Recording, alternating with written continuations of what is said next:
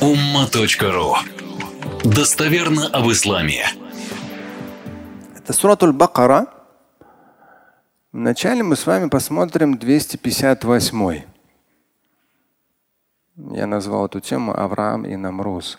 Ну, Намруд, да. Я сам периодически в намазе для себя или в домашних условиях читаю этот аят. Вторая сура, 258, Астаиду билля. Алям тара лади хаджа. Здесь самое максимальное удлинение, 6 единиц. ألم تر إلى الذي حاج إبراهيم في ربه أن آتاه الله الملك إذ قال إبراهيم ربي الذي يحيي ويميت قال أنا أحيي وأميت قال إبراهيم فإن الله يأتي بالشمس من المشرق فأتي بها من المغرب فبهت الذي كفر Wallahu la yahdil zalimin. Алям тара аллади хаджа Ибрахим. Ну, здесь смысл такой, что здесь я читаю с моего богословского перевода с квадратными скобками. Прислушайся, разве ты, ну, обращение к пророку и вообще к людям, не видел, это было в истории, в истории человечества, разве ты не видел того, как кто спорил с Авраамом? Алям хаджа Ибрахим. Давайте лучше вам напрямую буду переводить, а там, кому нужны квадратные скобки, сами посмотрите. Алям хаджа Ибрахим. Ты не смотрел, ты не видел того, кто спорил с Авраамом, ну, пророк Авраам. Да? спорил с ним Феробби касательно Бога. Я вообще сам, когда люди начинают там слишком вот эту тему Бога влезать, я, я не сторонник. Я считаю, это люди своим невежеством только это вот уровень такой, а человечение начинается поэтапно, постепенно.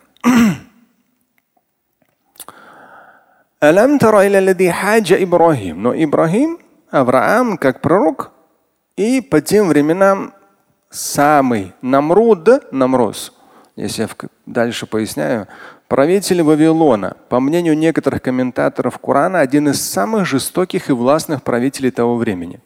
Намрод.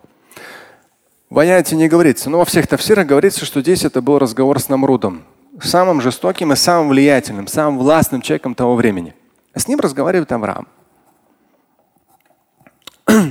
Фирабби касательно Бога. У них спор, да, ну, как бы спор в хорошем смысле, касательно Бога.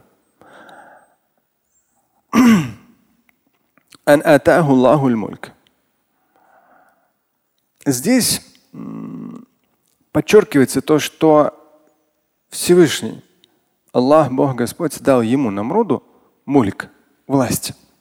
То есть да, у него на самом деле была власть, все очень властно и так далее, но все-таки э, эм, Авраам в том числе подчеркнул, что послушай, как бы приземлись, да, есть понятие Бога, это совсем иная категория.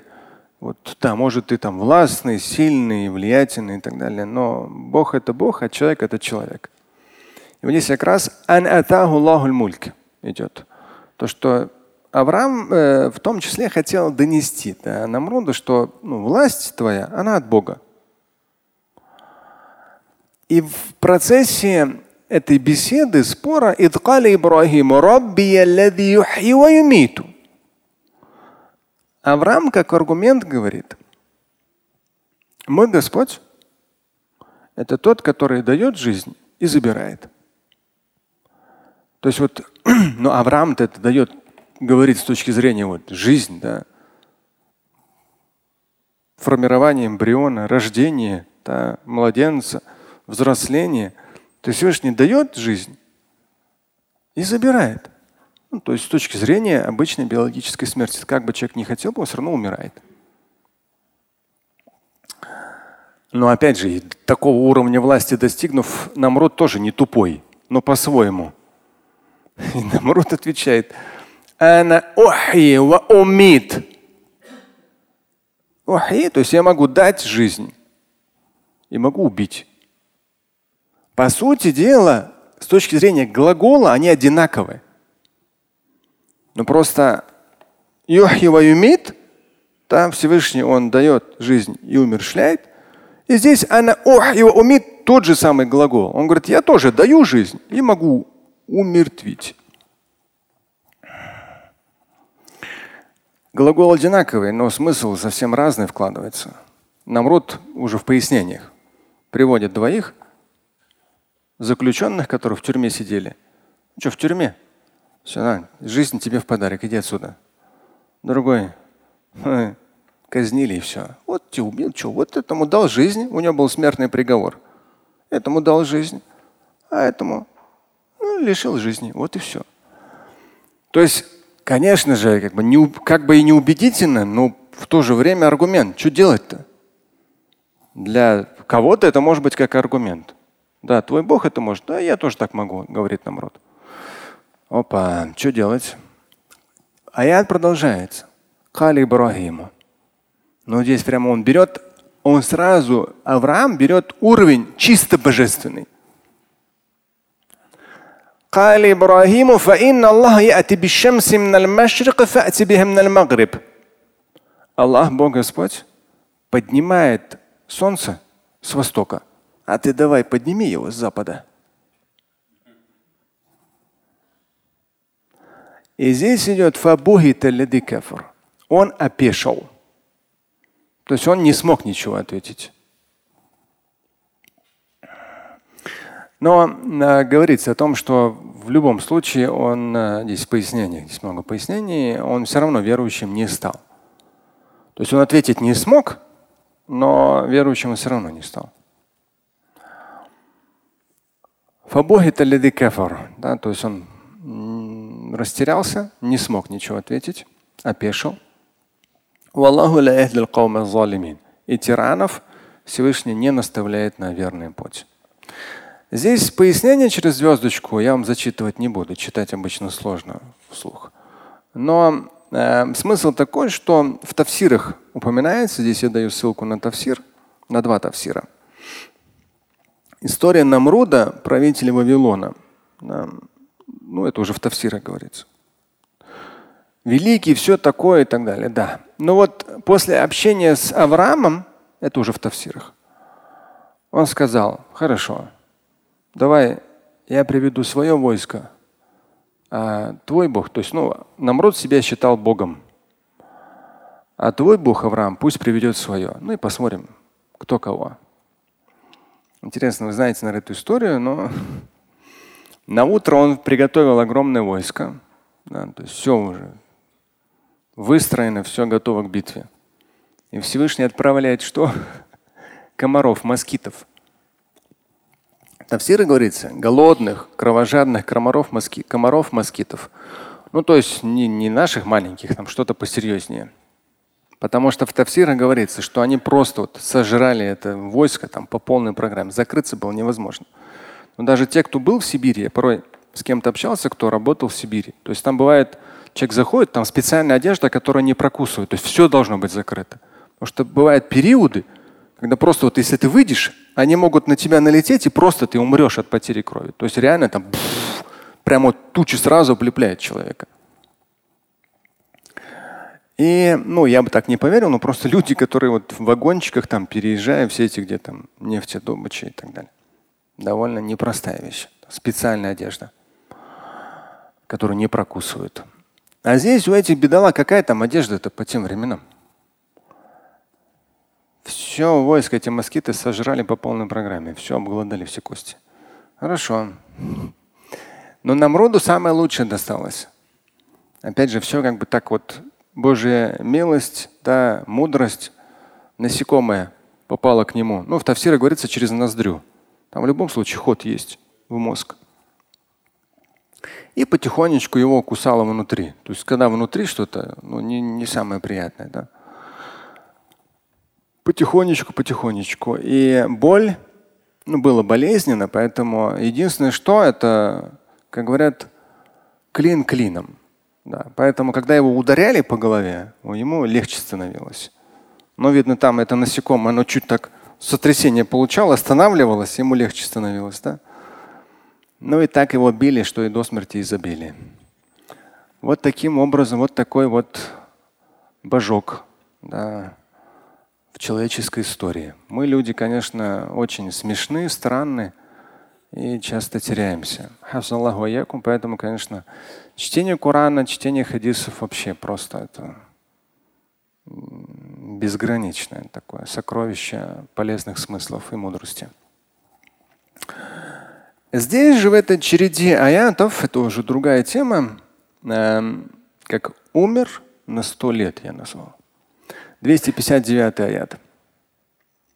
И прямо здесь идет. Они чередой идут. Ау, каллади, ау. Или же и переход на другую историю.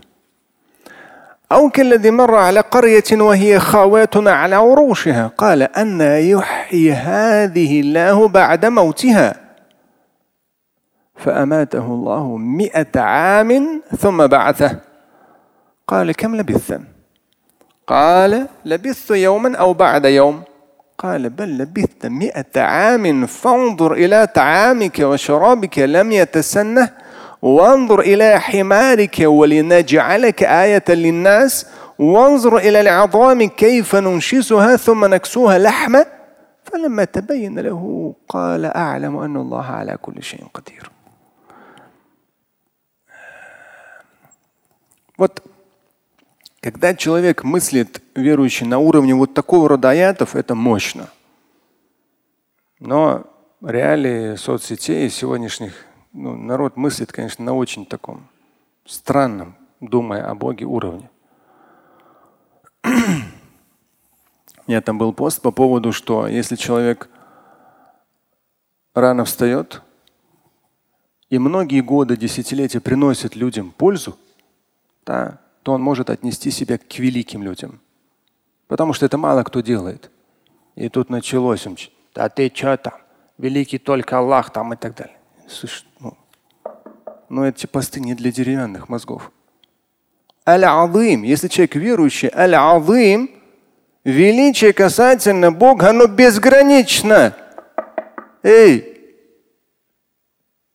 А величие человека – это обычно человеческий уровень, требующий самодисциплины, отдачи, и когда ты полезен другим десятилетия. Вот это величие личности – Не знаю, видели вы эту одну фрагмент такой истории. Один человек, э, он скульптор.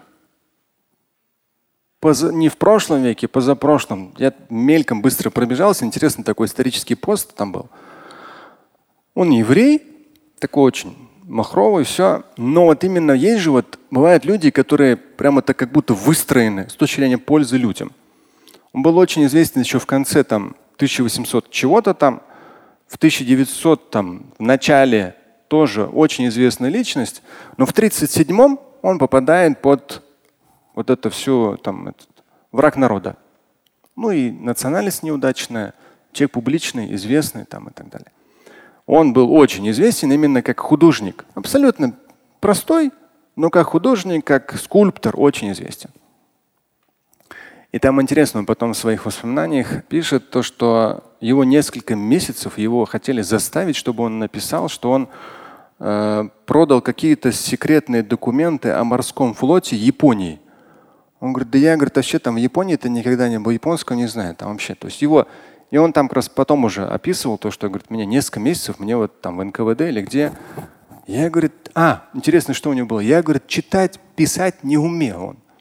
Он 1800 каком-то родился сам, но очень долго прожил. 1960 каком-то умер только. В 70-м, что-то в этом роде. И он говорит, я писать-то не могу. Кому я там, что там, кому какие данные могу отдать. Перепонку ему тоже у него там лопнуло. И интересно, даже там находясь, несколько месяцев в НКВД и там где, ему давали кусок хлеба, а он из него в течение дня лепил то или иное. Он очень любил лепить. То есть, и поэтому очень просто реально шедевральные всякие вещи творил удивительные. Потом с деревом связанные тоже, потом уже, когда у него была возможность. И потом вечером уже это съедал. В течение дня, то есть его руки, да, вот мастерство. Да. Потом его сослали э, в, в Казахстан его сослали. Там он в какой-то где-то что-то там тоже в какой-то землянке жил. Причем интересно, его периодически посещали, он известная личность был. Но все боялись с ним связываться. Кто-то чуть-чуть ему что-то помогал, и там, там говорится, даже в землянке 12 лет человек прожил. И потом, когда уже в каком-то 56-м, что ли, году был какой-то указ, или 67-м году, что вот, ну, 60 каком-то, что он уже перестал быть врагом народа, в 57-м или в 60 чего-то там. Какой? Вот, в 57 году, что он перестал быть врагом народа. Представьте, сколько лет. С 37 по 57 20 лет. Его выпустили, но все равно же как бы и он не поехал в Москву, он сам из Москвы, в Питер не поехал, остался в Алматы, пришел в театр и сказал, я могу здесь что-нибудь делать? Его просто наняли маляром. Как маляр за 60 рублей. Ну, тем более там он же э, репрессированный, там это, что там, враг народа бывший. И вот этот старик все так же, он интересно, он находил всякие э, связанные с деревом, пеньки, еще что-то. Он столько, когда уже он ближе к смерти, один художник зашел, его там какой-то там в подвале какая-то комната у него была. Он просто был в шоке. Сколько человек красоты из природы, да, работая с деревом, что он сделал? Удивительно. То есть человек от этой жизни ничего не получил, но он всегда, его творчество, его деятельность, да, никакой ненависти к кому-то.